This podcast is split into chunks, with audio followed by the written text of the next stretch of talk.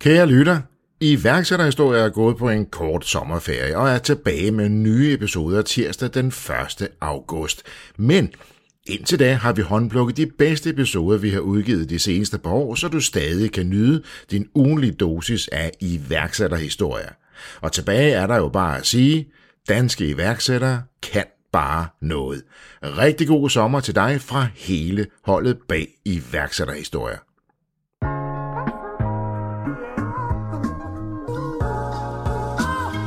Mit navn er Mark Anthony, og du lytter til iværksætterhistorier, produceret af Podtribe Media. Podtribe Media producerer i øvrigt også Lykkefix med Mette Blok og de daglige inspirationsboost 10 i 8, motivation til et godt liv med mig, Mark Anthony.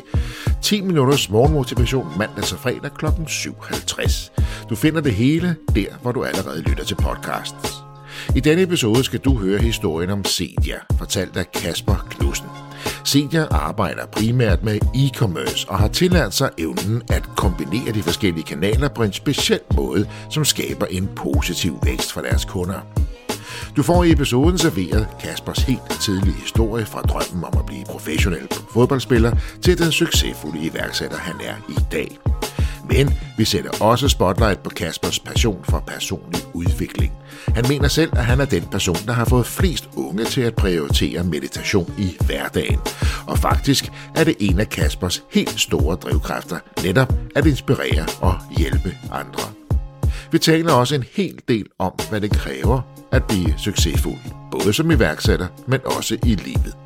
Og det handler i høj grad om at have de helt rigtige mennesker i sin inderste kreds. Jeg investerer ikke produkter, jeg i mennesker, og jeg arbejder med mennesker. Og mennesker kan drive alt. Hvis du er dygtig mennesker, kan det drive alt. Ellers har jeg ikke så meget andet at sige end, danske iværksættere kan bare noget. Rigtig god fornøjelse. Kasper, ordet er dit. Jeg hedder Kasper, jeg er 25 år gammel. Jeg kommer øh, fra Vestjylland, en lille by, der hedder Varde, med, med 10.000 indbyggere. Øh, mine forældre bor der stadig, har haft en, øh, en dejlig opvækst, og har to fantastiske forældre, som faktisk er nok min, jeg vil sige, min, min største inspiration på rigtig mange punkter, men det kan vi komme ind på senere. Øh, tre fantastiske søstre, og generelt set en, øh, en dejlig familie. Jeg har altid drømt om, tror jeg, lidt ligesom stort set alle andre unge i Danmark, i hvert fald fyre, at blive professionel fodboldspiller, spille Premier League i England og spille og leve af fodbold. Men øhm, efter jeg fik en skade, efter jeg fik flere skader i fodbold, så måtte jeg nødt til at, at pivot og ligesom prøve noget andet. Og det blev til iværksætteri, jeg var de der... Jeg tror vel, jeg startede lidt, da jeg var 13 år, lidt mere 14 år. Så Det du startede som 13 år med Ja, de første tanker. omkring, ja. Men der var du jo ikke engang klar til at gå professionel fodbold endnu. Nej, nej, men det var der, hvor at, altså, mine forældre har jo altid... Ja, det er jo allerede det her med, at de er så fantastiske. De har altid sat mig foran dem, forstået på den måde. Min mor købte sit eget tøj på udsalg for at give mig, dengang jeg var 13 år, så gik jeg jo i jamen, bukser til 1.500 kroner, der hed G-Star, som jeg synes var seje og sådan noget der. Og det var min mor, som gik på kompromis med en selv for at give det til mig. Og de gav mig blandt andet også to efterskoleophold, hvor at, altså, de synes jo, det var dyrt. Og de har altid vil give mig, ligesom, men, men, men, men så har jeg været på de her to efterskoleophold, hvor at fodbold var sådan en main ting, og så bliver jeg skadet, og så vil jeg bare gerne gøre noget for dem, og så, jeg ved ikke hvorfor, så, stop, så stødte jeg på øh, Martin Thorborgs iværksætterportal Amino, og jeg tror, jeg læste øh, alle, indlæg, an, alle indlæg derinde fra jeg var en 13-14 år til jeg var en 16-17 år. Decideret alle, tror jeg. Og jeg kommenterede på hver 3-4. Det er der jo ikke særlig mange, der gør, der når de får fri fra skole, går hjem og læser blogginglæg på en iværksætterportal. Nej. Jeg har læst, øh, jeg har læst godt nok mange. Jeg tror faktisk, øh, man kan faktisk stadig finde min gamle profil derinde. Øhm, jeg tror, jeg, der står, jeg har lavet 680 kommentarer eller op, indlæg eller eller andet. Jeg har, jeg har også blevet månedens Amino og alt muligt for... Det er lidt sjovt at gå tilbage historisk og se, Ja. ja. hvad, hvad har man skrevet? af- Ja, jamen, jeg har gjort det et par gange. Jeg har blandt andet skrevet på et tidspunkt sådan noget med, jeg tror det var i 2013, der må jeg have været 15 år, der skrev jeg, jeg overvejer at starte en webshop, men jeg er ikke gammel nok. Hvad sker der, hvis jeg øhm, starter et sværnummer i mine forældres navn? Hvad med deres skat og sådan noget der? Sådan nogle ting der. Det er da også et ret godt spørgsmål. ja, ja. Jeg vidste jo ikke, hvordan det fungerede. Nej, nej. Og jeg kunne ikke få et sværnummer. Det ville tage et halvt år. Så faktisk min første virksomhed, den hed Kasper J. Knudsen. Men det var min far, Bo Knudsen, som ejede den. Og så den, jeg født den 30. december, så den 4. januar, fem dage efter, efter jeg fylder 18, der lavede jeg så min egen virksomhed. Men ellers har jeg drevet en virksomhed i et, i et par år, som var i min fars navn. Så du ville være professionel fodboldspiller, men allerede som 13-14-årig, så havde du iværksætteren i maven. Du øh, til Amino til Torbo. Hvad gør jeg? Jeg er 15, jeg skal have en virksomhed. Du startede dit første firma i din fars navn. Mm. Øh, og som 18-årig, og fire dage eller noget af den stil. 18 år gammel plus fire dage, der startede du din første virksomhed. Min første regel, hvor den var ejet af mit navn, ja. Og den her periode har jeg lavet både hjemmesider, jeg har lavet affiliate marketing, jeg har drevet webshops. Jeg tror, der var en 17 år, ellers var jeg lige fyldt 18, men det omkring de der 17-18 år. Der havde jeg en webshop, som øh, jeg vågnede op en morgen. Det var 10. april 2015 eller 16, noget i den stil. Øhm, jeg kan tydeligt huske det, fordi vi åbnede en webshop med et... Øh, vi troede, vi åbnede den med et brag, min tidligere partner og jeg, Christoffer, den 1. april, og vi omsatte for 10.000, og det var vi skuffet over. Men sådan 10. april, så havde jeg siddet stort set de her første til 9. april, og bare, jeg havde researchet alt på alle andre shops. Hvad gør de, hvad gør de, hvad gør de, hvad gør de? Så min partner, Christoffer, tog på træningslejr i Tyskland med golf, så ringede til mig den 10. så sagde han, jeg tror, vi er blevet hacket. Og så siger jeg, hvad mener du, vi er blevet hacket? Så siger han, der kommer ordre hvert sekund lige nu. og så sagde jeg, nej, det er bare en annonce, jeg har fået til at virke på Facebook Ads. Så vi havde en annonce, brugt 3.000 kroner på, kan jeg huske, og så omsatte vi for 100.000. Så må vi nødt til at sætte password på shoppen. På det tidspunkt er jeg 17 eller lige for Jeg kan faktisk ikke helt huske det, men ja, 17 eller 18. Øhm, der var i hvert fald en stor periode, hvor jeg sige, var det din skat, eller din fars skat, der blev påvirket? Så kan det være, du kan huske det. ja, men det var, på det tidspunkt, der havde vi faktisk lavet et selskab, der hed, det hed KK Network IVS. Det var dengang, man kunne lave iværksætterselskaber, okay. hvor vi havde en startkapital på 2 kroner. Men jeg kan huske på det tidspunkt, der øh, Christoffer, ham min partner der, han havde, øh, han havde bil, så han kørte mig i hvert fald rundt til ting. Så jeg tror, jeg, var, jeg må have været 17 dengang. Hvad solgte I så i den webshop? Jamen, øhm, i den her webshop, så, så jeg, har egentlig, jeg har gjort det tre gange med shops. Øh, den første var omsat vi for 10.000 om dagen, den næste en 20-30.000, og så den her var vi oppe og lave 100.000 kroner, og der måtte vi så nødt til at lukke den, fordi altså, vi anede ikke, hvad vi lavede i forhold til, hvad vi, når vi snakker Men hvad købte det for hos jer? Jamen, øhm, det var faktisk bare et produkt. Det, var, øhm, det jeg gjorde, det var, at jeg kiggede rigtig meget på, hvad trendede i udlandet, og der var blandt andet sådan en, øhm, jeg, jeg tror det hedder en en jumpsuit til, øh, til kvinder, til piger, mellem 14-15 op til 20, noget i den stil. Øh, en sort en, som kostede sådan noget 299 eller den den stil der. Vi havde jo så lidt erfaring, og øhm, det betyder også det, at nu sagde jeg det med importmoms og sådan nogle ting der, så vi fik også en, en større regning fra, jeg tror det var DHL, end vi havde regnet med, eller sådan ting der. Men det der også var, som vi slet ikke har tænkt over, det var, at vi sælger for i hvert fald et sekscifret beløb over nogle enkelte par dage. Og fordi vi køber det hjem fra Kina, så en large var måske sin small. Mm. Så vi får sådan noget 40% returneringer, eller jeg ved ikke, jeg, jeg, jeg har ikke noget tal på det. Vi, vi får i hvert fald bare mange. Ja. Og det ender jo så med, den her forretning, som er omsat for et par 100.000 kroner, eller hvad det nu var, ender med at tjene 0 kroner. Vi sælger den så for et mindre beløb, ikke noget særligt. Men, øhm, men jeg gjorde ligesom tre gange. Men det er fordi, jeg kunne rigtig godt lide at starte ting, men jeg synes ikke, det var sjovt at drifte ting. Og slet ikke at sælge noget, som jeg ikke selv havde interesse i. Det synes jeg ikke var særlig sjovt. Og der er du ikke engang fyldt 20. Der har du haft tre webshops. Øh, du har afhændet den ene af dem. Du har fundet ud af, det der Facebook-marketing og advertising, det, det kan du godt finde ud af. Men præcis, det var det, jeg gjorde. Faktisk alle tre blev solgt. De blev, nogle blev solgt til sådan noget 25.000, og så nogle op mod 50-70. Så det var ikke, fordi det var mange penge. Men jeg var alligevel kun de der 16-17 år gammel. Men ja, det var hver gang. Jeg startede bare en Shopify-store, fandt nogle produkter, lavede selv setup'et, lavede Facebook-ads, solgte tre måneder, solgte den. Det gjorde jeg bare tre gange. Jeg gjorde bare det samme. Det var bare samme opskrift fuldstændig med forskellige produkter. Ja, for mange vil sige, at det tager jo tid at bygge en virksomhed op og øge kendskabsgraden og få gang i salget, men, men i, lø- i løbet af ganske få måneder, på grund af Facebook advertising, er det jo mm. så, der så kommer jeg til at lave lidt reklame for det på en eller anden måde. Men, men det lykkedes dig, fordi du fandt ud af, hvordan du knækkede koden. I hvert fald på det her tidspunkt. Det er så blevet lidt mere komplekst måske. Det er, det, det er noget helt andet i dag. Men øh, det kan vi også snakke om senere, fordi at, øh, jeg tror, jeg har et, øh, et et syn på fremtiden, hvor jeg har en ret god mavefornemmelse omkring, at det er det, der kommer til at ske. Men øh, jeg føler, at der er, der er meget få virksomheder, som, øh, som arbejder med det her. Øh, jeg, har en, øh, jeg har en tese omkring, at øh, hvis ikke nogle virksomheder som McDonald's og Coca-Cola og sådan nogle ting, der ikke laver nogle, nogle store ændringer snart, mm. så tror jeg, de får det rigtig svært. Men ja, det kan vi snakke om senere. Kasper, jeg ved, at det ikke nødvendigvis, eller jeg ved, det ikke er noget, du vil tale så meget om, og vi kan jo næsten ikke komme udenom, at du har skabt Sedia. I er ikke så mange ansatte, men du, du ender op med at være multimillionær i starten af 20'erne. Mm, det er rigtigt. Og, og jeg ved, du, du er ikke meget, altså det er ikke noget, du sådan taler om og vil tale om. Men jeg er bare lige nødt til at spørge, hvordan jeg forstår det, skaber du den succes? Og det er i Sedia. Ja, altså... Øhm, jeg er lige fyldt 25 den 30. december 2022. Og vi sidder lige nu i starten af februar øh, 23. Alle ord som multimillionær, sådan nogle ting, der, der er nogle ting, som man nogle gange så må jeg nødt til at teste nogle grænser for ligesom at, med mig selv, for ligesom at kunne, kunne, kunne øh, fange noget opmærksomhed. Øh, specielt på YouTube, men jeg er faktisk ikke så meget for sådan noget der. Jeg er, jeg er meget introvert, øh, helst ikke snakke om sådan noget der. Men jeg ved også, at resultater giver en taletid. Så er det bare et spørgsmål omkring min taletid, hvor værdifuld er den. Fordi jeg synes, at kan jeg få folk til at lytte på mig, kan jeg få dem til at begynder at læse bøger, begynder at meditere, gå op i deres morgenrutine, gå op i deres aftenrutine, behandle andre mennesker godt, tale positivt til andre mennesker, have det her udviklende mindset og være et godt menneske generelt set, så føler jeg, at jeg gør noget rigtig godt.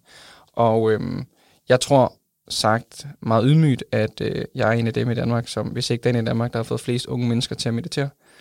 Fordi jeg netop har fået taletid gennem mine resultater, når de så er, har købt ind på, at de gerne vil lytte til mig, så har jeg sagt, begynd at meditere. Men, men, det er jo, men det er jo ikke det, jeg laver. Nej, det er rigtigt, fordi Cedia er, øhm, er en konsulentforretning, hvor at øh, vi sidder en fuldtid, og så en, øh, en som er Morten, han er både i online mentorforløb og i øh, Cedia, så det vil sige både i coaching og, og, og consulting. Og så arbejder jeg også lidt strategisk i den, så jeg plejer at sige sådan, at vi er to til to og en halv mand i selskabet. Selve konsulentforretningen. Og, og kerneforretningen i, i Cedia er jo, altså I fungerer jo som CMO og som online coaches, men med fokus på? Ja, som man kan sige, sådan som det er, det er, at Cedia, som er konsulentforretningen, der hjælper vi primært webshops eller andre online produkter, det kan også være et online kursus, til at skalere. Til at skalere meget holistisk. Så det vil sige, at tidligere var det rent at skal have Facebook og Instagram annoncering. Nu vælger vi ligesom, når vi tager en kunde ind, så siger vi, vi, vi, vi varer til alle kanaler. Det vil sige Facebook, Instagram, Google, øh, e-mail marketing, og så nogle enkelte kunder, der gerne vil på Snapchat, hvor jeg siger, det kan vi godt, men det er ikke der, vi vinder stort. Så det vil sige, ben nummer et i CDPS, det er konsulent. Så har jeg lært gennem foredrag. Jeg har holdt foredrag for Google, jeg har holdt foredrag for Shopify, jeg har holdt foredrag for Dipsas, øh, på Copenhagen Business School, CBS. Øh, om? Om online annoncering generelt set primært. Og der har jeg lært, at når jeg skal holde et foredrag, jeg kan huske, dengang jeg skulle holde mit første foredrag for Dipsas, det tror jeg foredrag hed, nej, det foredrag, skulle for Google, det hed, hvordan man får succes med sin webshop. Når du bliver inviteret ind hos Google inde på deres, jeg ved ikke om de stadig har samme kontor med den på Nørrebro, og det blev livestreamet, og der var rigtig mange, der så med og sådan noget. Og jeg skulle coache i, hvordan man får succes med en job. Så lærer altså coache Google? Ja, eller jeg skulle coache kunder, som ligesom Google hoster et event okay. for webshops eller for virksomheder, og så tager de eksperter ind, og så, så var jeg så privilegeret og var så heldig, at de havde valgt mig. Godt det. Okay. Ja. Og der skal jeg snakke omkring det her, og der, ved, eller der fandt jeg bare ud af, efter jeg har holdt de her 10, 15, 20 foredrag, specielt når jeg skal holde nogle store nogle der, når jeg skal lære andre, som ikke er vidne omkring online annoncering, og hvordan man får succes i forhold til kommenteringsrette, lifetime value, retention. Der er så mange ord, som i min dagligdag, der vil jeg sige LTV, CAC, CPL, CPC, etc. Jeg vil nævne alle mulige fancy keywords. Men jeg fandt ud af, efter min første par foredrag, hvor jeg nævnte de fancy keywords, ingen forstod, hvad jeg sagde, så skulle jeg begynde at brække det ned. Og det jeg så lærte, det var, at man er først rigtig god til en ting, når man har taget de avancerede ting og brækket dem ned basalt. Og så på baggrund af det, så tænkte jeg tilbage i 2019, slutningen, der tænker jeg, at øhm, der har jeg den her konsulentforretning. Jeg laver, det var i slutningen af året, så jeg vidste godt, at jeg lavede overskud cirka. Jeg havde ikke nogen ansatte, arbejdede på kontor på Frederiksberg, Dalgas Boulevard, og stod til at lave lige omkring 2 millioner kroner i overskud med en enkelt virksomhed. Og jeg havde fornuftig frihed. Jeg arbejdede meget, men jeg havde fornuftig frihed. Men øh, i slutningen af 2019 der, der øh, besluttede jeg for, at jeg vil gerne lave det online kursus. Så jeg begynder ligesom at, at lave det, som jeg kalder SOP'er, altså Standard Operating Procedures, øh, som jeg har lært fra jamen, andre dygtige iværksættere, at sådan som du driver en succesfuld virksomhed, det er, at du har Standard Operating Procedures, og ligesom har processer for medarbejdere. Men jeg tænker, mm, jeg tror ikke, jeg er interesseret i at have et bureau med 50 ansatte med al respekt, øh, jeg har flere kammerater, som driver store bureauer, og de er sindssygt dygtige. Øh, Mads Buskesen, Christian Larsen og Patrick Lars Rotor, og mange andre, øh, som driver nogle, nogle gode bureauer. Jeg har så meget respekt for dem. Det var bare ikke mit felt. Det var ikke det, jeg havde lyst til. Så jeg vælger ligesom at sige, okay, jeg skriver ned i en masse forskellige Google Docs og Google Sheets, hvordan driver jeg et forskellige ting. Jeg laver skabeloner til alting.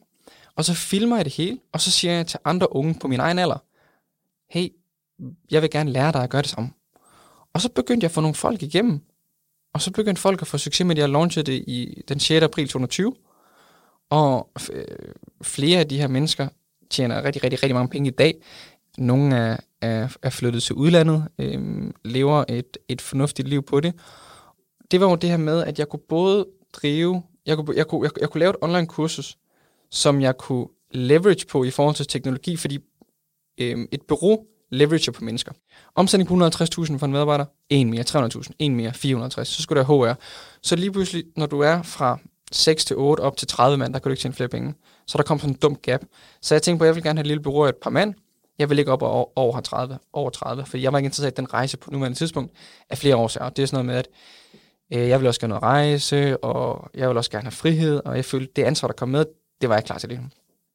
Så jeg vælger ligesom som sagt at lave det her online kursus, fordi at hvis jeg skal fortælle andre om det, så bliver mit, min egen konsulentforretning bedre. Et, og to, så kan jeg selvfølgelig naturligvis lave en forretning på det. Så det vil sige, jeg har en konsulentforretning, hvor jeg skal lære andre om, hvad jeg gør i konsulenten. I og med, at jeg skal lære andre om det, så finder jeg alle de huller i osten, der er, og så max optimerer i mit eget bureau, samtidig med, at jeg har et kursus, hvor jeg ligesom hjælper andre til at gøre det samme. Og så kan man måske spørge sig selv, skaber jeg konkurrenter? Delvist. Altså jeg vil sige, jeg har lavet det i 10 år. Jeg har lavet online lancering i 10 år. Så jeg er ikke så nervøs for at skulle oplære en ny i dag, jeg bliver min konkurrent, hvis han gør. Og det er der nogen, der er blevet øh, efter tre år. Og ved du hvad, det er jeg bare sindssygt stolt af, og jeg synes, de er pissehammerende seje. Men det er ikke det, det handler om, når man deler ud sin viden, så inspirerer man jo folk til at ville det samme og ville det bedre. Det vil kun godt, at folk har lyst til i godsøjne at slå dig, mm. at de ser dig og siger, jeg vil være bedre end ham. Det er da også en inspiration. Det er da super nice. Ikke? Um, så er det jo bare fedt, at de kommer til en, og så siger, det er der, der skal gøre mig dygtigere end dig selv. Ikke? Og det er jo også noget, der jeg ved, der er vigtigt for dig, netop det at have mentorer, øh, som du også selv øh, i, i din meget grundige forberedelse frem til i dag, jo også fortæller mig, at alle de her store mennesker gennem tiden, hvad de, hvem de har haft af mentorer, og hvad du selv har mentorer ind til flere, og, og så videre. Ikke? Så det her med hele tiden at lade sig udfordre og udvikle, øh, er jo noget, der driver dig rigtig meget. Så så meget elegant, så snakker du uden, og uden, lidt uden mit spørgsmål, men det, vi kan jo næsten høre det alligevel. Altså det, du lige har fortalt, det er jo det, der gør, at du, du skaber en fornuftig formue ret tidligt på at gøre det, du er dygtig til, men samtidig også udvikle dig selv, mens du udvikler for andre. Mm. Og selv blive dygtigere, mens du gør andre dygtige. Så du har købt, kørt den her lidt forskudte parallel, kan man sige. Ja, korrekt. Øhm, det er jo ret interessant. Så står du der i starten af 20'erne og har skabt en succes. I ikke så mange mennesker, det ønsker du ikke at være. Du holder fast. Det er jo nemt at blive grebet. Kan sige, nu vokser vi, nu vokser vi, nu vokser vi, fordi i hvor får vi mange ordre ind. Der holder du alligevel fast og arbejder ud af din egen forretning, mere end at gøre dig stor på, på medarbejdere. Det kræver også noget at holde igen, kan man sige. Det nemmeste vil jo være at ansætte 10, ikke? og så bare vækste vildt. Jo, men der tror jeg bare, at jeg har en, jeg har en anden, jeg har, en, jeg har et helt andet perspektiv på at drive forretning end rigtig, rigtig, rigtig mange andre nu fiskede du lidt efter nogle tal før, kunne jeg mærke. Nå, nej, det behøver jeg ikke. Nå, men altså, det er jo ligegyldigt hvad, så er det offentligt. Men, men, men, men, det, er jo, men det er jo det her med, øhm, rigtig mange mennesker måler succes i medarbejdere eller omsætning.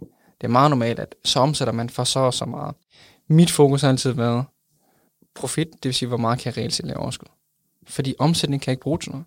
En forretning, der omsætter for 50 millioner, laver et underskud på 200.000. Det kan blive en god forretning, men lige nu er det en dårlig forretning. Hvor man kan sige, Øhm, for i år laver vi knap op 17 millioner kroner før skat i overskud sidste år. Øh, lidt mindre, men øh, der fik jeg også kærlighed ind i mit liv.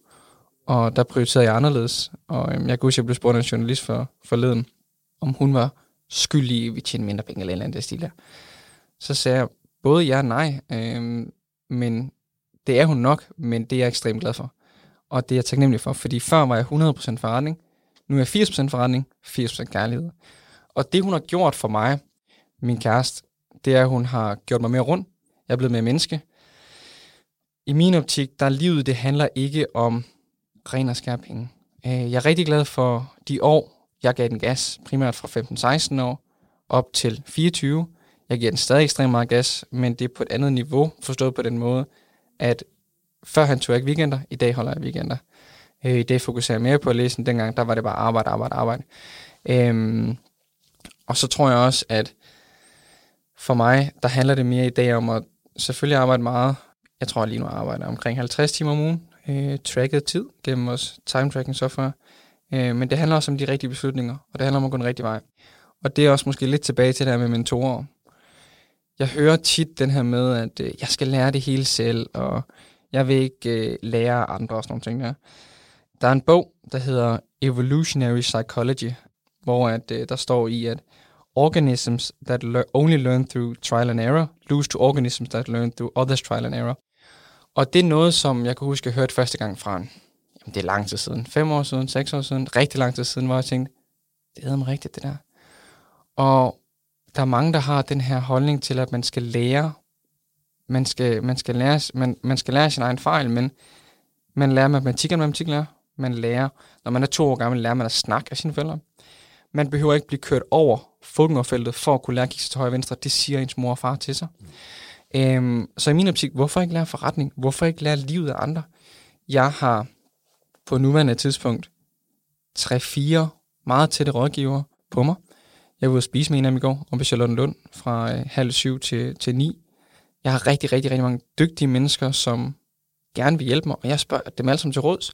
Så det, jeg basic set gør, det er, at hvis jeg står i en situation, og det gør jeg helt naturligvis, når jeg driver forretning, så står jeg i en situation, hvor jeg tænker, hvad skal jeg gøre her? Så i stedet for, at jeg spørger måske min bedste ven, eller min mor og min far. Altså, jeg har ligesom forskellige mennesker, jeg bruger til forskellige steder. Det er min mor og min far, det er kærlighed, og jeg kan også godt nogle gange snakke forretning med min far. Men der finder jeg folk, som er længere frem end mig. Typisk livserfaring. Det synes jeg er det mest fantastiske. Jeg synes, noget af det, vi har i samfundet, som faktisk er mest værdifuldt, det er faktisk gamle mennesker. Det er dem, som man virkelig kan lære noget fra. Men, men, men også det her med mennesker og erhvervsdrivende, som har drevet forretning i 20 år. Jeg har drevet forretning i måske reelt set, måske 7 år. Måske, jeg har arbejdet med det 10 år, men sådan lidt mere seriøst end, en 7-8 år. Øhm, jeg ved stadig ingenting. Jeg er stadig meget uvidende. Og det, jeg har skabt i dag, er en brygdel af, hvad jeg kommer til at skabe. Og det er slet ikke så kun i tvivl om. Fordi at øh, for hver kvartal, der går, jeg, sætter, jeg stoppede med at sætte årlige mål, for jeg synes, det er svært at sætte år ud. Jeg sætter kun kvartalvis mål. Der tænker jeg altid, kæft, jeg var sidste kvartal, der var jeg ikke særlig dygtig. Og det betyder bare, at jeg udvikler mig. Og det betyder bare, at jeg hele tiden tænker, okay, fra et år siden, der vidste jeg ingenting. Det her med at skalere sin virksomhed, jeg tænker, for forretningsmodellen, du har brugt, fordi du har selv sagt, I er tre mand, omsætter for 17 millioner i et Overskud på 17 Overskud, undskyld. 21, overskud, 21. Ja, der er... Vi laver mindre sidste år, ja. 22. Men overskud på 7 millioner, det er jo endnu mere imponerende. Faktisk, det er nok 16,9, tror jeg. Men, okay, vi skal ja, det hele med. Det vi skal være præcis. efter skat, tror jeg. Altså. Det var der, jeg, jeg kan ikke engang huske tallet for. Jeg går ikke super meget op i. Så. Det er okay. Det er ikke så meget data. Der, min point, pointe er bare, at, ja, det kan man tjekke.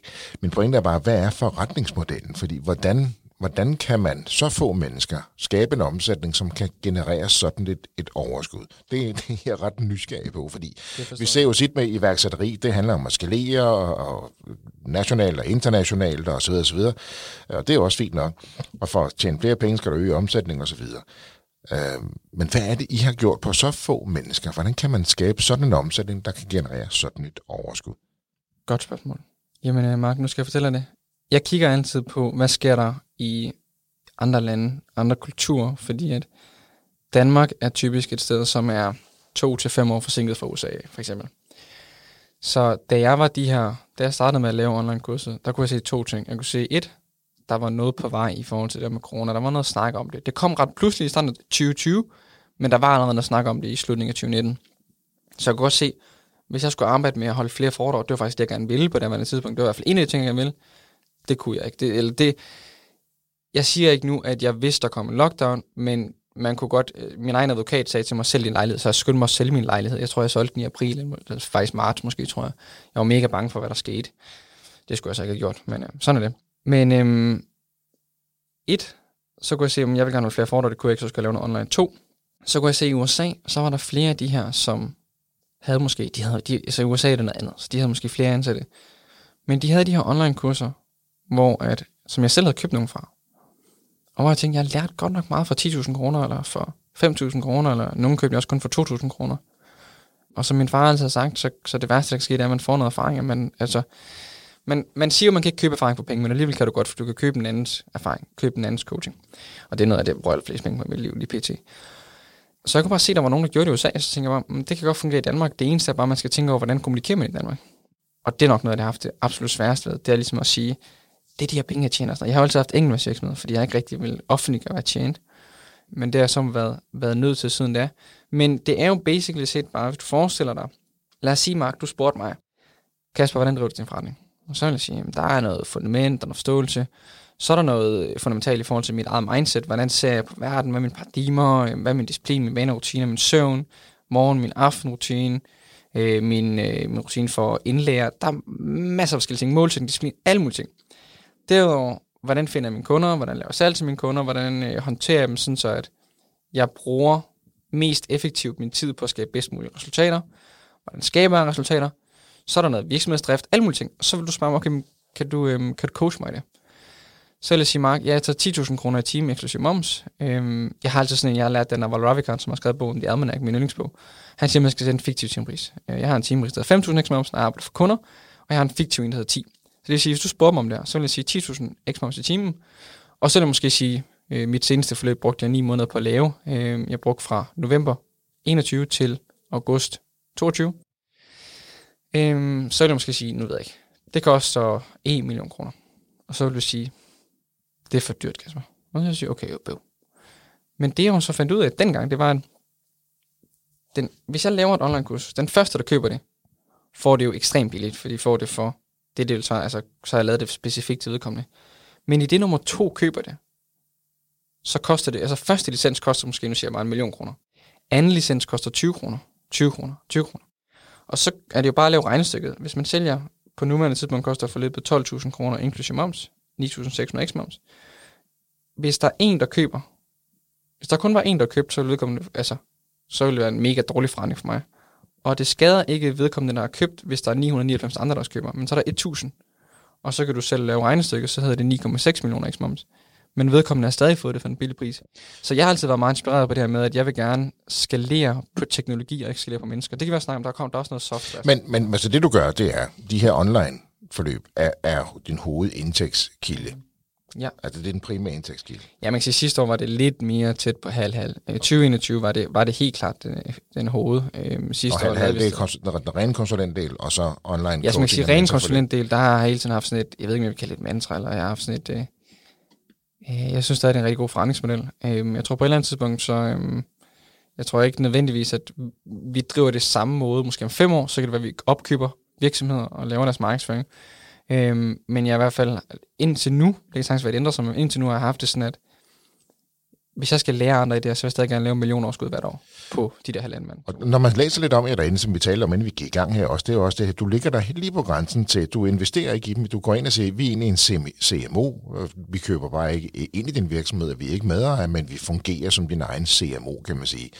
Det er en del af det, I laver, så har I de her online-forløb, som du har udviklet, som folk så køber ind. Og der sidder man så en til en og flere i workshops, øh, eller hvordan fungerer det? Okay, så det var, det var i virkeligheden øh, to spørgsmål. Så den ene er det her med Cedia, øh, at vi fungerer som den her en form for en, for en CMO. Øh, og hvis man ikke ved, hvad det fungerer som, så er det egentlig bare en Chief Marketing Officer, som en, som, som ligesom står for, for markedsføring. Og det er jo tilbage til det der med, jeg har ikke lyst til, at min forretning skal være baseret på en timepris. Vi har kunder, som vi nogle måneder har faktureret et sekscifret beløb eksklusiv moms for. Og det kan vi, fordi at øh, vi tager del i et underskud, hvis det går dårligt på vores, det, vi laver for dem. Og vi tager også et del i overskud, hvis det går godt. Så I kører en no cure, no pay på en måde? På nogle kunder, ja. ja. Der er jo nogle, lad os sige for eksempel, nu øhm, sidste uge fik vi to nye kunder, og faktisk så sent som i morgen, så har vi fået en ny. De her tre er alle tre kunder, hvor at det er stort, altså der kører vi det, der hedder en fixed fee, det er et fast beløb i måneden, og så har vi en lille performance fee, som er, det vi plejer at sige, det er, de seneste 12 måneder, for eksempel den webshop, som vi fik ind, en af dem, en af de to, vi fik ind sidste uge, der sagde vi, den omsætning, der var i 2022, den tager vi og dividerer med 12, så ganger vi med 0,8, så har vi ligesom en standardafvielse, der hedder 20% ned. Alt over det, det så vi 3% af. Og det her det er så en webshop, der omsætter for kun et par 100.000. Men stadigvæk, så er der en motivation for os, for at vi ikke behøver at fokusere på, hvad er vores timepris osv. Og så kan vi sagtens fakturere den af kun 25. Det er super interessant, fordi igen, du siger, du, du er lidt på forkant, du holder øje med, hvad der sker ude i verden, og det her no cure, no pay, det, det er ikke så dansk, vel? Altså, vi, vi vil meget gerne se, at det koster det her, du skal betale 50% front, og hvis mm. det ikke går, så er det bare ærgerligt. Altså det her no cure, det er jo ikke engang tilladt i forhold til for eksempel advokaterne og andre gør det samme som i USA med no cure, no pay. Så det er ikke så dansk, og alligevel så sidder man og tænker, hvorfor ikke? Hvorfor ikke putter, lægger du ikke hånden på kogebladet og siger, jeg er hammerne dygtig til det her, og det vil jeg gerne vise dig. Og hvis det så viser sig, af en eller anden årsag, at jeg ikke var, så det ikke koster dig noget. Hvorfor er det, at vi i Danmark, indtil videre i hvert fald, ikke gør det mere? Hvorfor tør vi ikke det mere? I gør det, og I har, I har jo bevis på, at det kan sagtens lade sig gøre. Hvis man er dygtig nok, så kan man tjene penge på no cure, no pay. Nu forsimpler jeg det mm. lidt, men det er jo dybest set det, I kan. Også. Jeg vil i hvert fald sige, halvdelen af konsulentforretningen er meget sådan, det er bare et fast beløb i måneden. Den anden halvdel med at sige, er, af performance. Der er nogle kunder, der ikke vil. Øhm, men jeg synes jo også, at performance er genial. Øhm, jeg synes, det er...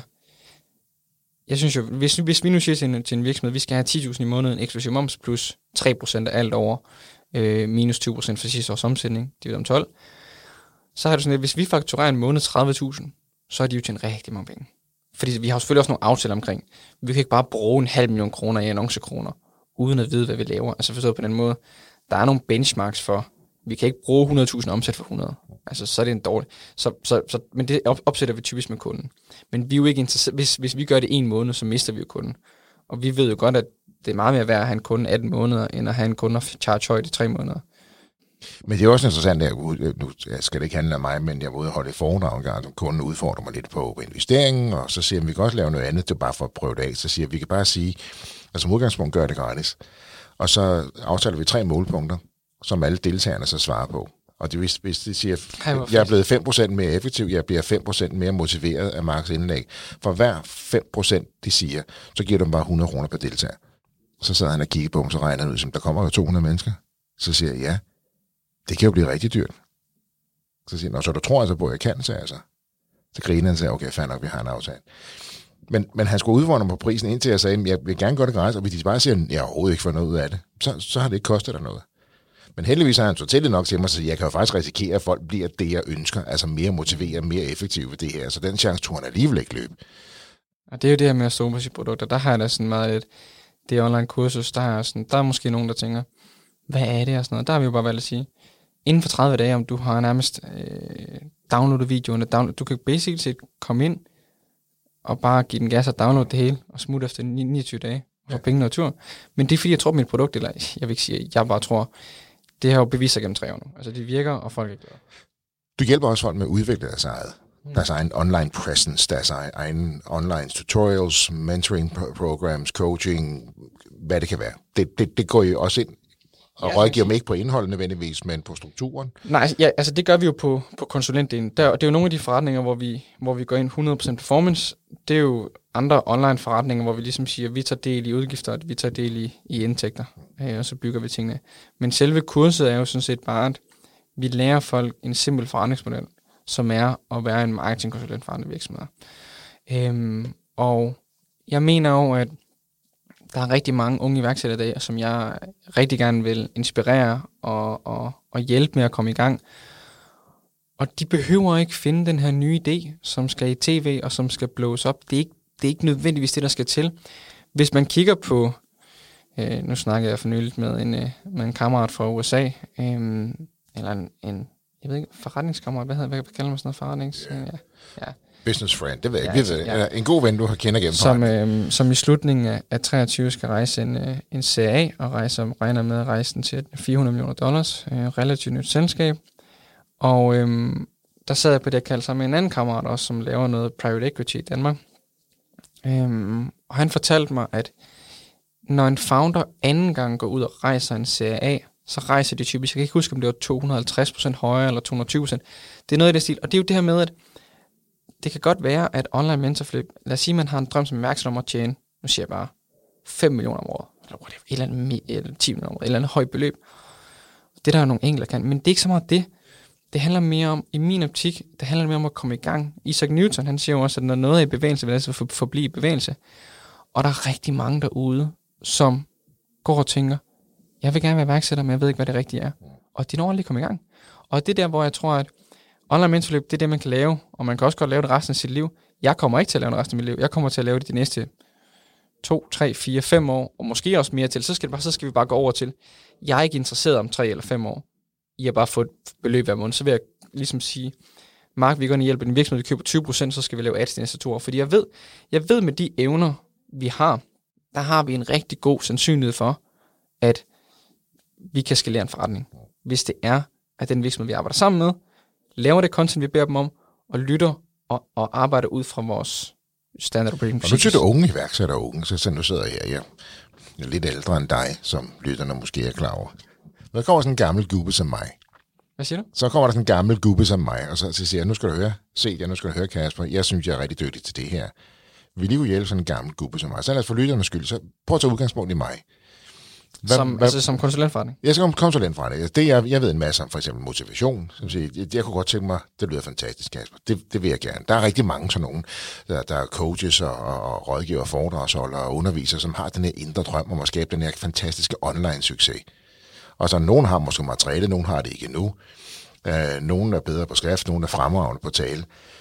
Vi skal jo også ind og filtrere dem, kan man sige, og sikre, at de kommer bedst muligt fra start. Hvordan vil du gribe sådan en en gammel... Mark, du, Mark, du er dygtig, og det, øh, hele jeres team bag den her podcast er ekstremt dygtig, og, og jeg har meget respekt for jer. Øh, så jeg ved, du er dygtig. Men det, jeg vil gøre med dig, det er, at jeg vil tage dig ind til en frokost, og så vil jeg sige, lad os lige bruge en time eller to. Lad os gennemgå alt det, der skal til. Og så kan jeg fortælle dig alt, hvad der skal til. Og så vil jeg egentlig ikke have noget mod at bare fortælle dig alt, og give dig alt. Øh, så kan du vælge at løbe med, hvis du har lyst til det. Du kan også vælge at sige, okay, vi vil gerne lave noget sammen. Men vi vil jo lave en, en ret dybtegående, det jeg vil kalde en due diligence, altså hvor vi ligesom siger, okay, har Mark det, der skal til, for at vi gør det her? Og i sådan en investering for os, der vil det koste nogle penge i starten, og så vil der gå 3, 4, 5 måneder, før vi reelt set tjener penge. Men så fra 5 måneder frem skal vi gerne tjene gerne plus 50.000 kroner ekstra i måneden. Og så har vi så investeret 5 måneder plus investeret nogle penge. Men så har vi et samarbejde, hvor vi til dels driver en forretning sammen. Altså vi er 50% indtægter, 50% udgifter.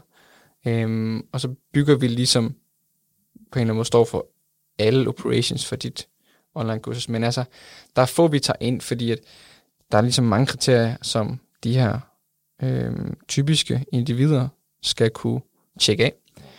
Og øh, det er der få, der kan. Så vi er faktisk øh, meget selektive omkring. Okay, så det er også, det, er også derfor, det handler også om at screene godt nok. Det handler det ikke, ikke bare at tage business ind, så nej, nej, nej, nu prøver vi det her, fordi det, så kan vi jo... Vi tager meget på sige. Ja, ja. Øhm, og det, men det gør vi også med e-commerce, altså vores webshops. Vi kan sagtens få nogen ind, som gerne vil samarbejde, hvor vi ikke tror på dem, og så, så siger vi, for at være helt ærlig, øh, så plejer jeg faktisk typisk bare at henvise dem til. Jeg plejer at gøre sådan, at så er der folk i forløbet, eller et eller andet stil, eller en anden kammerat, der driver et bog, så siger jeg, gå derover. Fordi jeg tror meget på det her med, at det er ikke noget, jeg får noget ud af nu og her, men jeg skal nok øh, få noget. Jeg tror rigtig meget på sådan en... Jeg er ikke øh, 100% inden for sådan øh, naturens lov og sådan noget, men alligevel tror jeg på, at det her med, at jeg sagde også til dig, vi gik i gang, at jeg vil hellere tjene 20% mindre, og så være et godt menneske, jeg, indtil jeg var 23, håndtede jeg meget penge. I dag håndter jeg udfordringer, og så optimerer mit liv efter glæde. Jeg synes også, det er interessant det spørgsmål, du fik øh, fra et andet medie, som vil gå lidt kritisk til dig, så siger, er hun skyldig i, at din omsætning, eller din indtjening går ned? Altså, men det er det her, når hun er, hun er årsag, fordi hun har, hun har bibragt mit liv noget andet, er, er højere værdi. Noget, Kæreste, som... jeg er...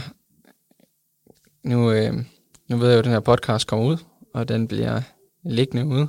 Øhm, og det er, det er ikke noget, der skal klippes ud, men øh, jeg vil sige, at jeg håber for alle verden, jeg sammen med min kæreste. Jeg er rigtig, rigtig, rigtig glad for hende. Øhm, jeg synes, jeg har... Altså, hun gør så mange positive ting for mig. Ikke nødvendigvis altid forretningsmæssigt, men hun giver mig en helt anden side. Øh, vi har taget mange... Blandt andet, hvis man sidder derude faktisk og lytter med, og man er i et forhold, så skal man købe den bog, der hedder De fem, uh, The Five Love Languages, fem kærlighedssprog.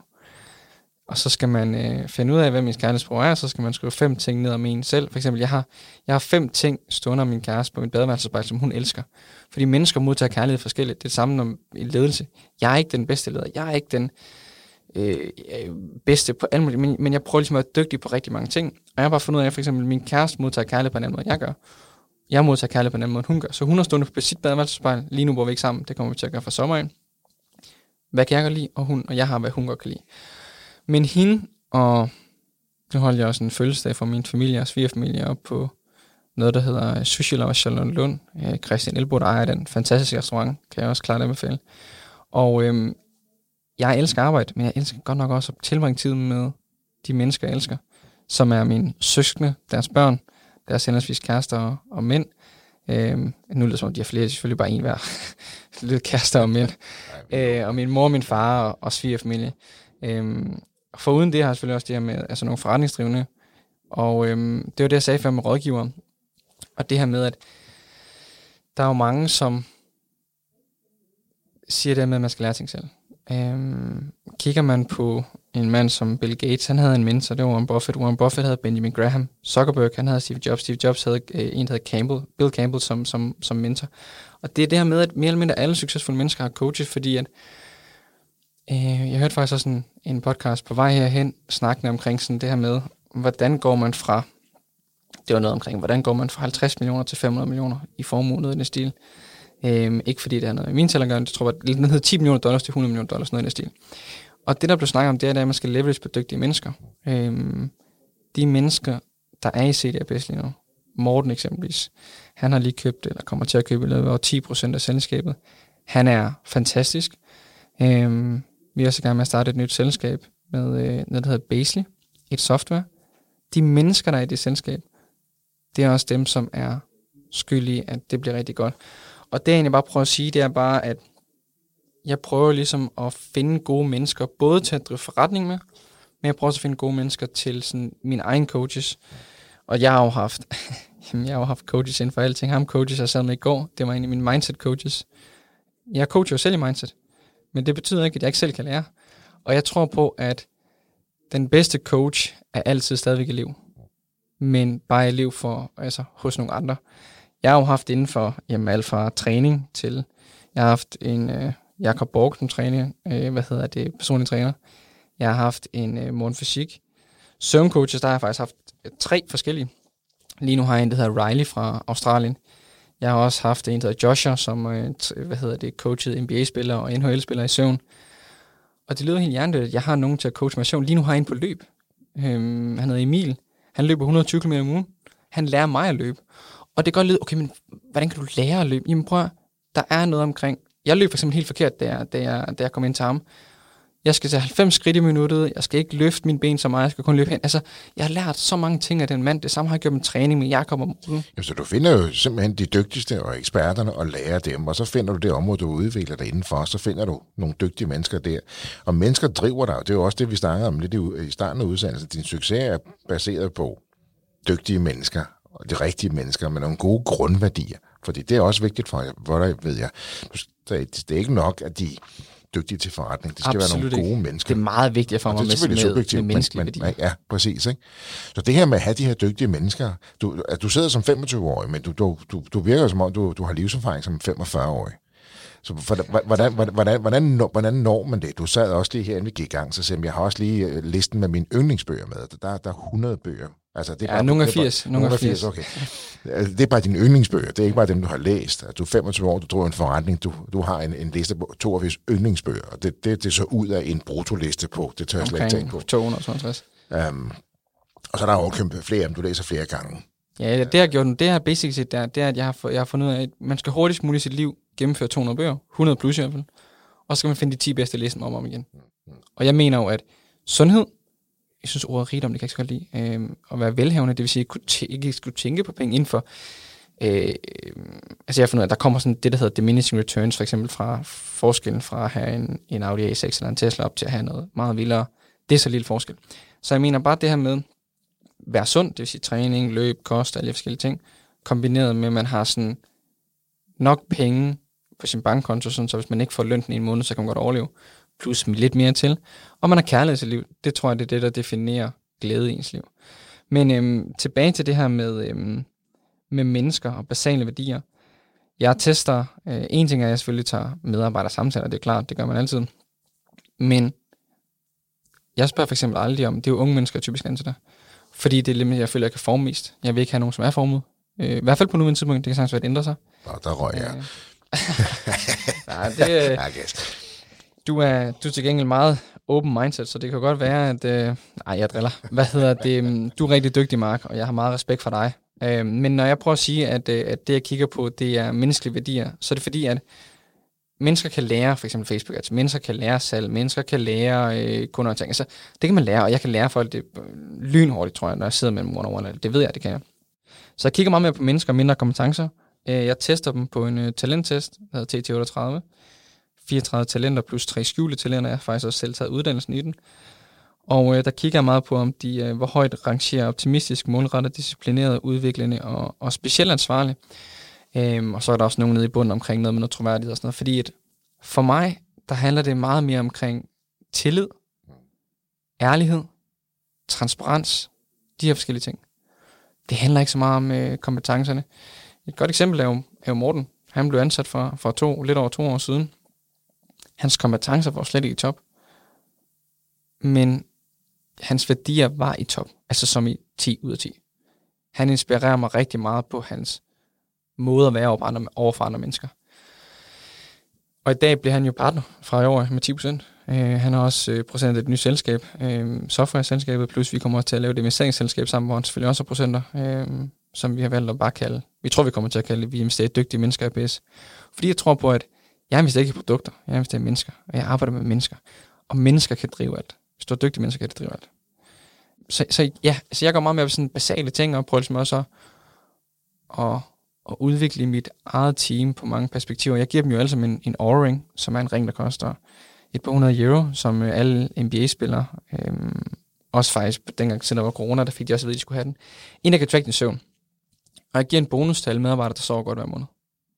Okay, vi kan det ikke lægge sådan lidt et pres til, nu skal jeg, nu skal jeg sove godt for, for ja, så kommer de ikke på arbejde, så møder de kl. 12 og sådan noget. Mm, Eller også så bliver de så stresset over, at de, de får deres bonus, hvis de ikke sover godt, at de ikke kan sove. Nej, så tværtimod. Altså man kan sige, øh, den nyeste mand på teamet hedder Lukas. Øhm, han, øh, da han kom ind, han havde haft overring også to-tre år. Han havde ikke haft sådan fantastisk søvn, og det er ikke for at snakke dårligt om det, tværtimod. Fordi netop, da jeg fandt ud af det, så satte vi os sådan noget, og ligesom sagde, okay, hvad skal du gøre anderledes? Så kiggede vi på hans rutiner, hans aftenrutiner, alle forskellige ting, og nu sover han faktisk meget bedre. Og han siger, jeg kan faktisk mærke, at jeg har det meget bedre nu. Og det er vildt lidt champion. Så altså, den her overring eller aura-ring, så det, det, det, det, det, investerer du i, det bruger på 100 euro, så når man starter hos dig, så får man sådan en ring, så, så de selv kan tracke mm. uh, deres søvn og opnå et optimalt søvnmønster, for det er vigtigt. Og så er det det første, vi, vi har sådan et, vi har sådan en morgenmøde hver morgen, så skriver man sin stats ind. Det hedder readiness, og så sleep score, øhm, og vinderen får en, en grøn markering. Men kan det ikke påvirke folk til at sove mindre godt, fordi de gerne vil lykkes eller vinde eller komme først? Jeg tror godt, måske de kan stresse lidt i starten, men, men absolut ikke. Også fordi, at jeg tror, det at kommunikere, det er jo ikke sådan så, at øh, altså for eksempel i, i travle perioder, der kan man jo godt for eksempel have en periode, hvor man ikke sover godt. Men jeg for eksempel, det er jo bare det her med, at jeg vil jo gerne passe på de mennesker, jeg arbejder sammen med. Øhm, og hvis jeg kan se et menneske, nu siger jeg bare, ligge på, det hedder 50 readiness eller 50 sleep, så vil jeg sige, jeg vil faktisk gerne have, at øh, i morgen, eller jeg vil ikke have, men du skal vide for mig, du må gerne, altså bare tage det. Vi har ikke rigtig nogen mødetider, men vi har alligevel et morgenmøde kl. 5.09 hver morgen, så vi har sådan løse mødetider. Vi er jo bare på kontoret typisk fra 8-9 op til typisk aftensmadstid, måske lidt længere deromkring. Øh, men alle er eget valg, der er ikke nogen, selvfølgelig står der i kontrakten, tror jeg det hedder 9 til 17 eller andet. Men, øh, men de er der, så længe de vil, og hvis de er til kl. 2, så kl. 2. Typisk løber de fleste fra teamet tager en løbetur kl. 2-3 stykker. Så din intention er jo, er jo, er jo god, og, og reelt du ønsker, at folk sover godt og har Jamen, det altså, godt. Hvis de ikke vil, så, så vil jeg absolut nej, nej, nej. sige, det, for mig er det bare tillid til dem. Men sundhed er jo vigtigt, og søvn er jo en vigtig del af, af sundhed, og det er jo... Mm. Altså, det er jo en kæmpe udfordring i, i Danmark i dag, søvn, ikke? og ikke mindst, hvis du bor i byerne. Prøv, ved du godt, søvn, hvis det er, hvis det er du som, jeg er 25 hvor meget tror og du, og du ved naturligvis godt, kunne jeg forestille mig, at, øh, hvor gammel var du i 56. 56. Hvis det er, at du sover 5-6 timer, typisk hvis du tror, du sover 7 timer, så sover du kun 6. Man skal typisk fratrække en times tid.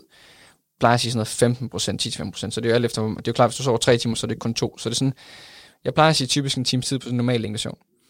Hvis du sover 5-6 timer i min alder, 25 år, så svarer mit testosteronniveau, som er det mandlige, mandlige hormon, som er, altså, det er ret fundamentalt ting som en mand, det svarer til en 10 år ældre. Så princippet, hvis jeg, hvis jeg ikke sover nok, og det er altså 5-6 timer, der mangler kun sover 5-6 timer, fordi det tror man, man sover 7, så går man til kl. 11 og kl. 6. Det er meget normalt.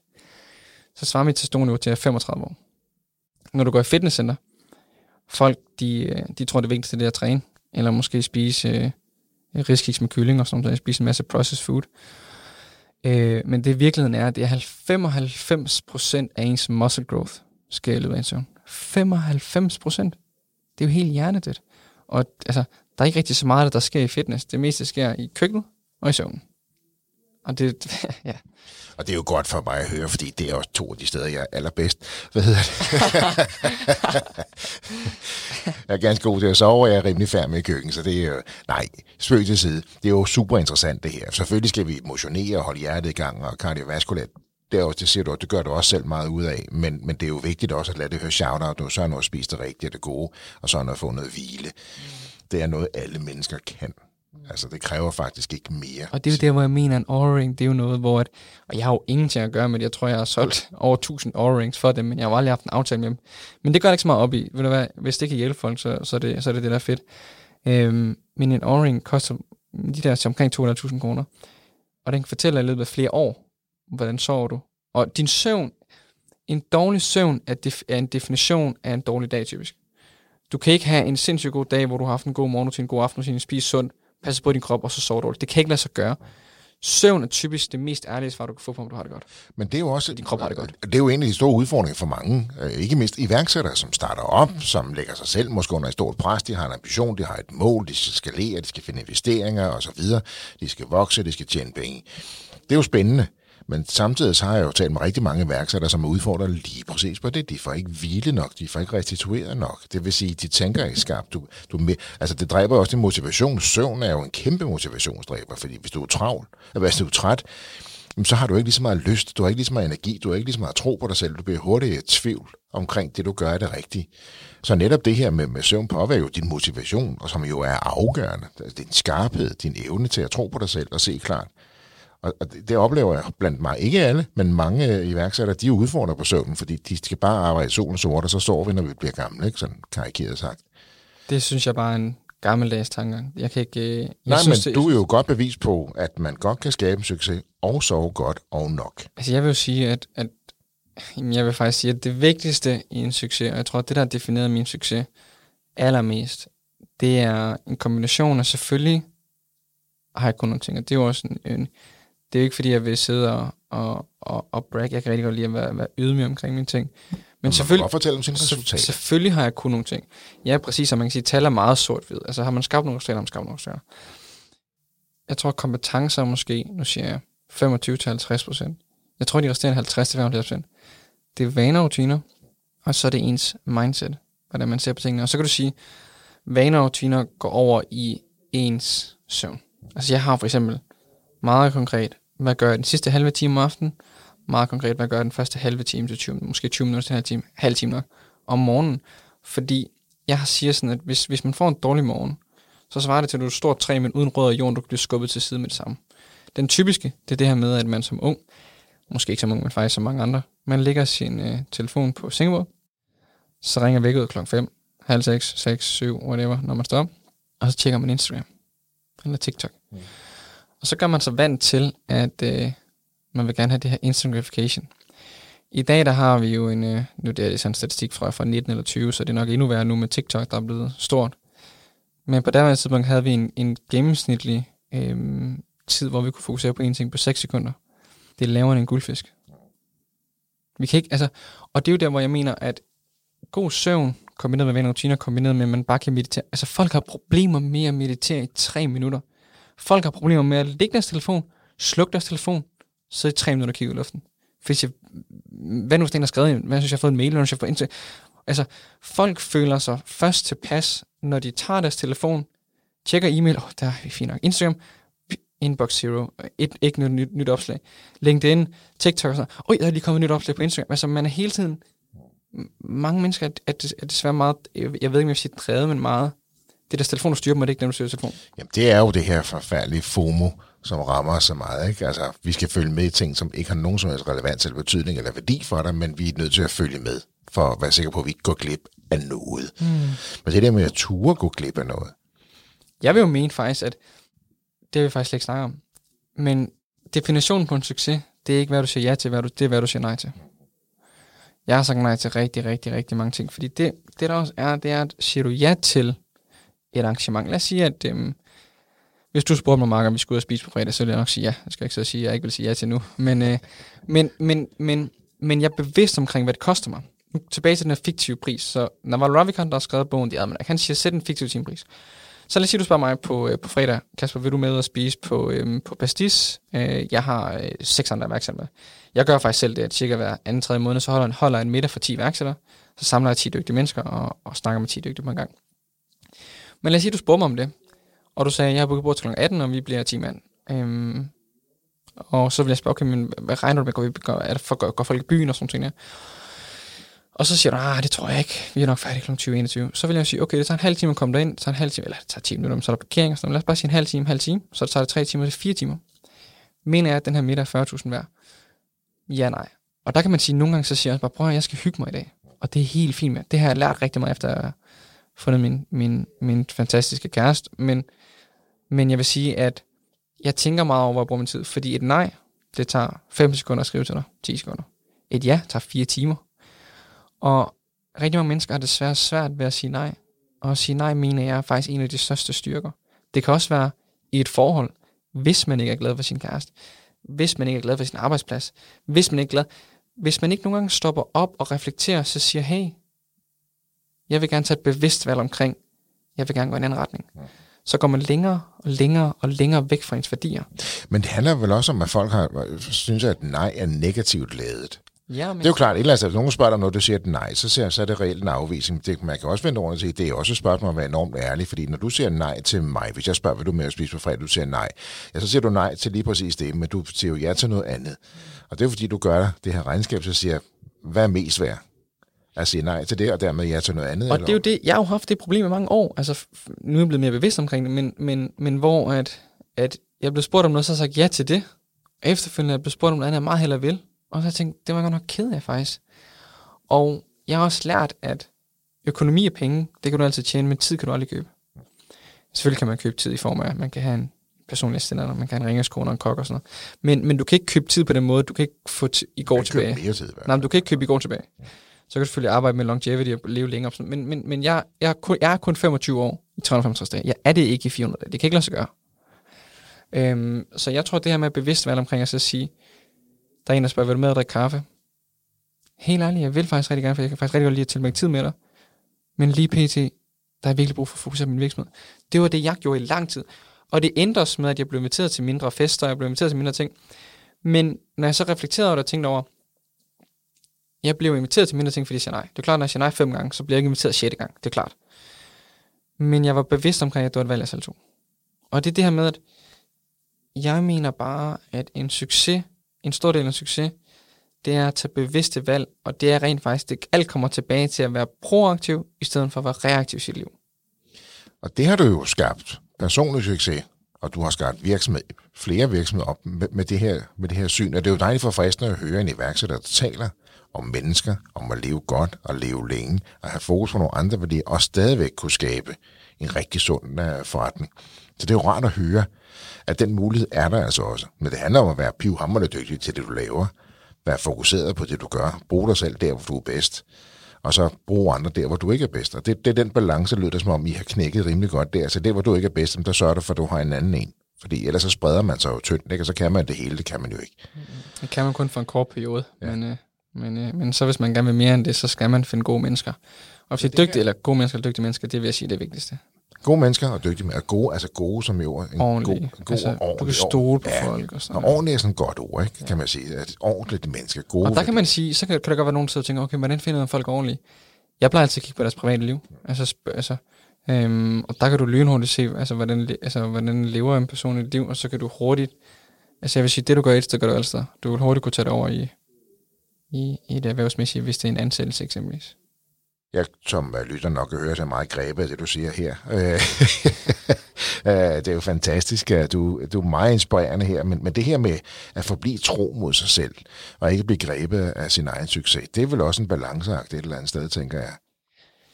Min kæreste er, øh, nu har jeg nævnt hende et par gange, men øh, øh, vi har snakket et par gange om, hun øh, en af hendes, jeg ved ikke, hvad jeg vil sige, øh, Øh, ikke idoler, jeg vil hellere sige forbilleder. Øh, det er en fyr, der hedder Jay Shetty, som har været munk, og er meget, det er meget den basale værdier og sådan noget. Der. Han snakker blandt andet rigtig meget omkring det her med, hvem er du? Altså basic siger bare, hvem er du? Og det her, vi snakker bare omkring, hvem er jeg uden det, jeg har? Øh, det snakker vi faktisk også om lidt, inden vi gik i gang. Hvem er, eller vi snakker omkring andre personer, men, men, men nu er det mig. Hvem er det, Kasper Knudsen er, uden økonomi, uden følgere, du ved, de her forskellige ting. Og det er nogle ting, jeg arbejder rigtig med, meget med, og det, det giver mig resultat.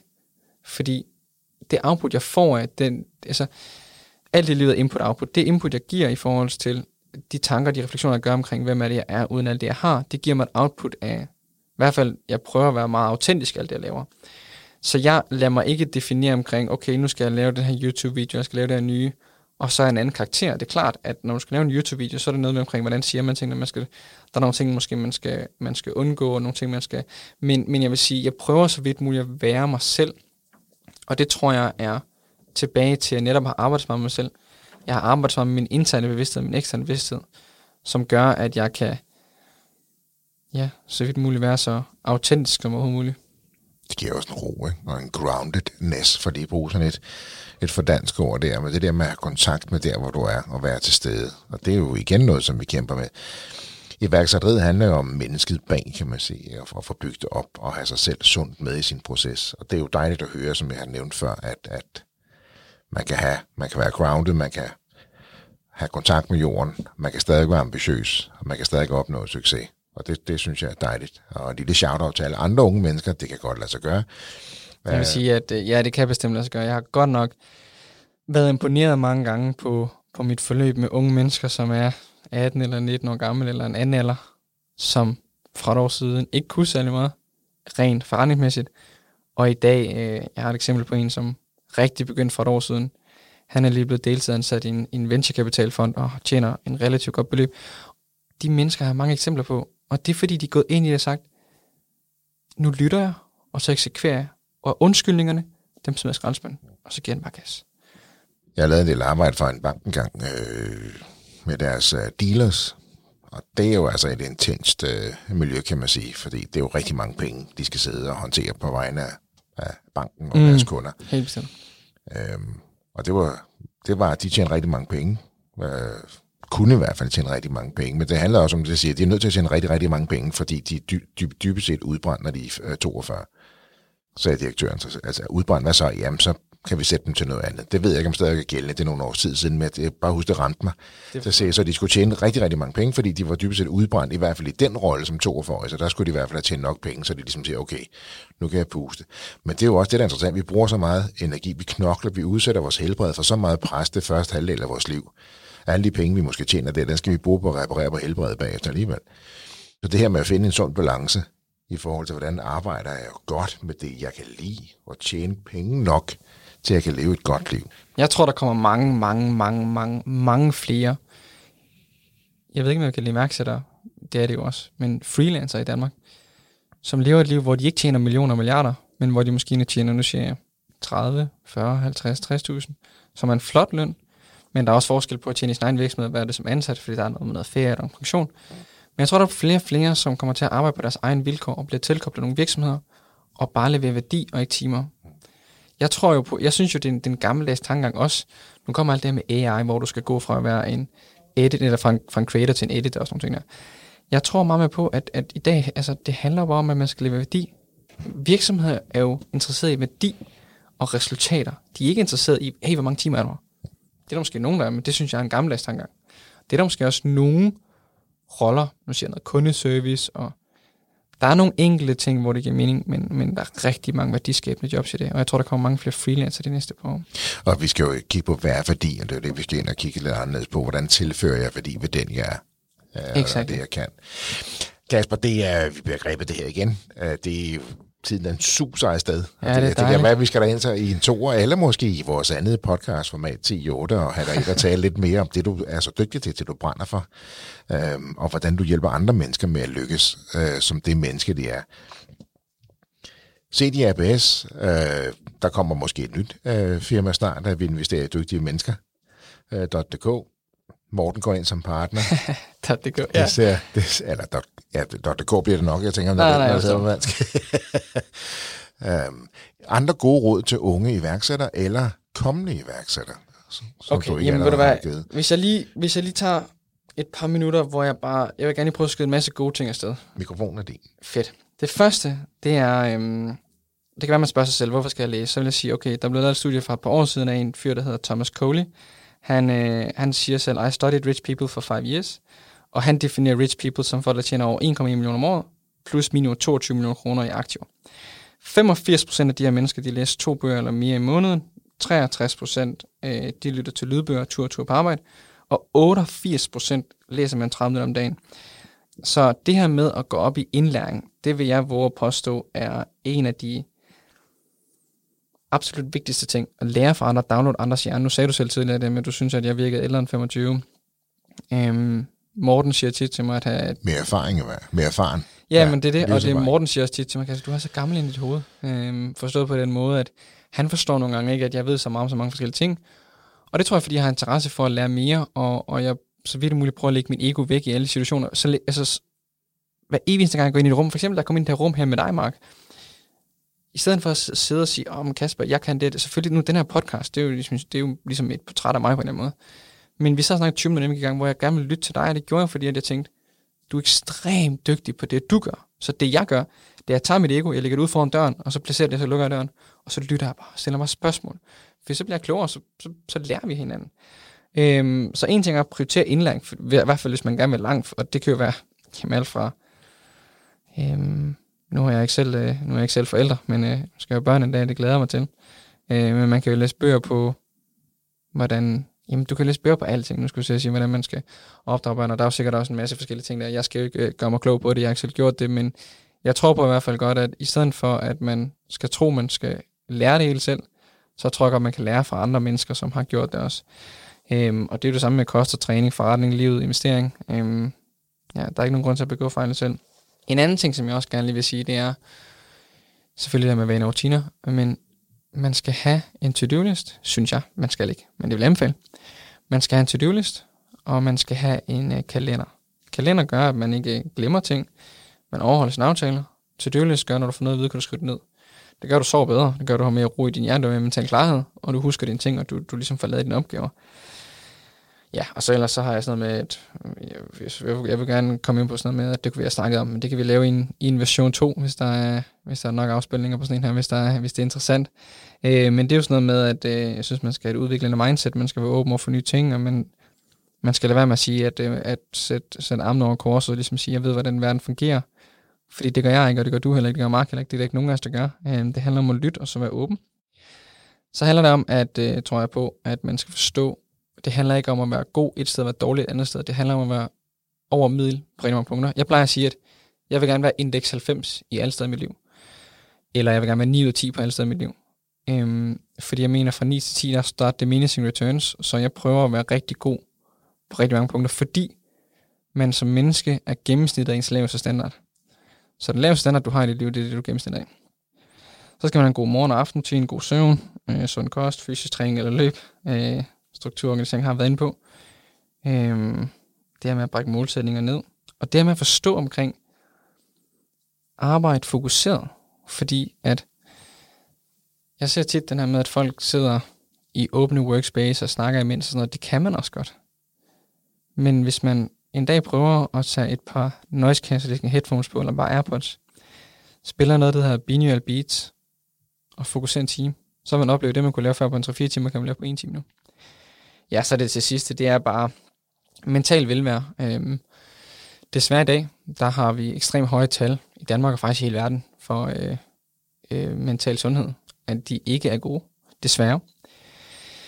Der er rigtig mange, som, som ikke har det godt, når de er alene. Der er rigtig mange, som ikke har det øh, godt med dem selv, desværre. Og det, er, det, gør mig, det gør mig ondt at sidde og sige det, men jeg håber, at jeg kan, jeg kan få folks øjne op en lille smule for at arbejde mere med dem selv. Det kan være bare at meditere 3 minutter om morgenen, 5 minutter om morgenen. Øhm, det kan være, at man prøver at lave breathwork, øhm, altså hvor man lærer at trække vejret 5 minutter om morgenen. Øh, være okay med alenetid. Øh, være, altså være alene og ikke sådan... Jeg havde engang personligt selv, der tænkte jeg, at meditation er mærkeligt, breathwork er mærkeligt. Jeg tænkte, at være alene, så er man ikke populær og sådan noget. Det, det der med ikke at være populær, det tænker jeg rigtig meget som, da jeg var 12, 13, 14 år. Og hvor i dag, der kan jeg faktisk godt lide at være alene, for det er faktisk der, jeg udvikler mig mest. Jeg har lige været to uger, to uger alene i Malaga. Min for, og så fløj jeg så mine forældre og min kæreste ned. De sidste tre dage, så løb jeg et maraton dernede. Men de 12 dage der, jeg reflekterer hver uge på en masse områder i mit liv. Det var den bedste uge, det var uge 49 eller sådan noget i 2022. Det var den bedste uge på hele året. Øhm, og der var jeg alene, jeg lærte så mange ting, og jeg var så meget, jeg ved ikke, om jeg vil sige, at jeg var i sand, men jeg var så meget sådan, jeg var bare, det var bare mine værdier. Den, det, jeg levede der. Øhm, så jeg håber virkelig, at jeg kan få lov til at inspirere flere mennesker også motivere flere mennesker og gøre en forskel for, for folk, som gerne vil mere i deres liv. Og ja, det sidste, det er jo nok også, at øh, jeg også finder at jeg kan ikke, jeg kan ikke hjælpe dem, der ikke vil hjælpes. Øhm, man kan kun være noget for nogen, hvis man ikke prøver at være noget for alle. Så dem, der er ambitiøse og vinder med deres liv, og er klar til at åbne deres mindset op og lytte lidt, i kan komme rigtig, rigtig, rigtig langt. Det var en rigtig god liste af rigtig gode råd her, Kasper. Jeg vil bare lige slet ikke afbryde det her og lade dig lande den selv. Så jeg vil bare afslutningsvis sige tusind tak, fordi du var med i værksætterhistorier og delte så meget ud. Jeg er glad for, at vi kom rigtig mange andre steder hen i dag også, så jeg håber, det har været stor inspiration for vores lyttere. Kasper, tusind tak. Det var historien om Cedia, fortalt af Kasper Knudsen. Hvis du også har en iværksætterhistorie, som du brænder for at fortælle, så hop ind på vores hjemmeside og udfyld vores formularer, så er det måske dig, vi tager fat i. Ellers har jeg ikke så meget end at sige, at danske iværksættere kan bare noget. Tusind tak, fordi du lyttede med. Kan du have en rigtig god og entreprenant dag, til vi lyttes ved igen. Hej.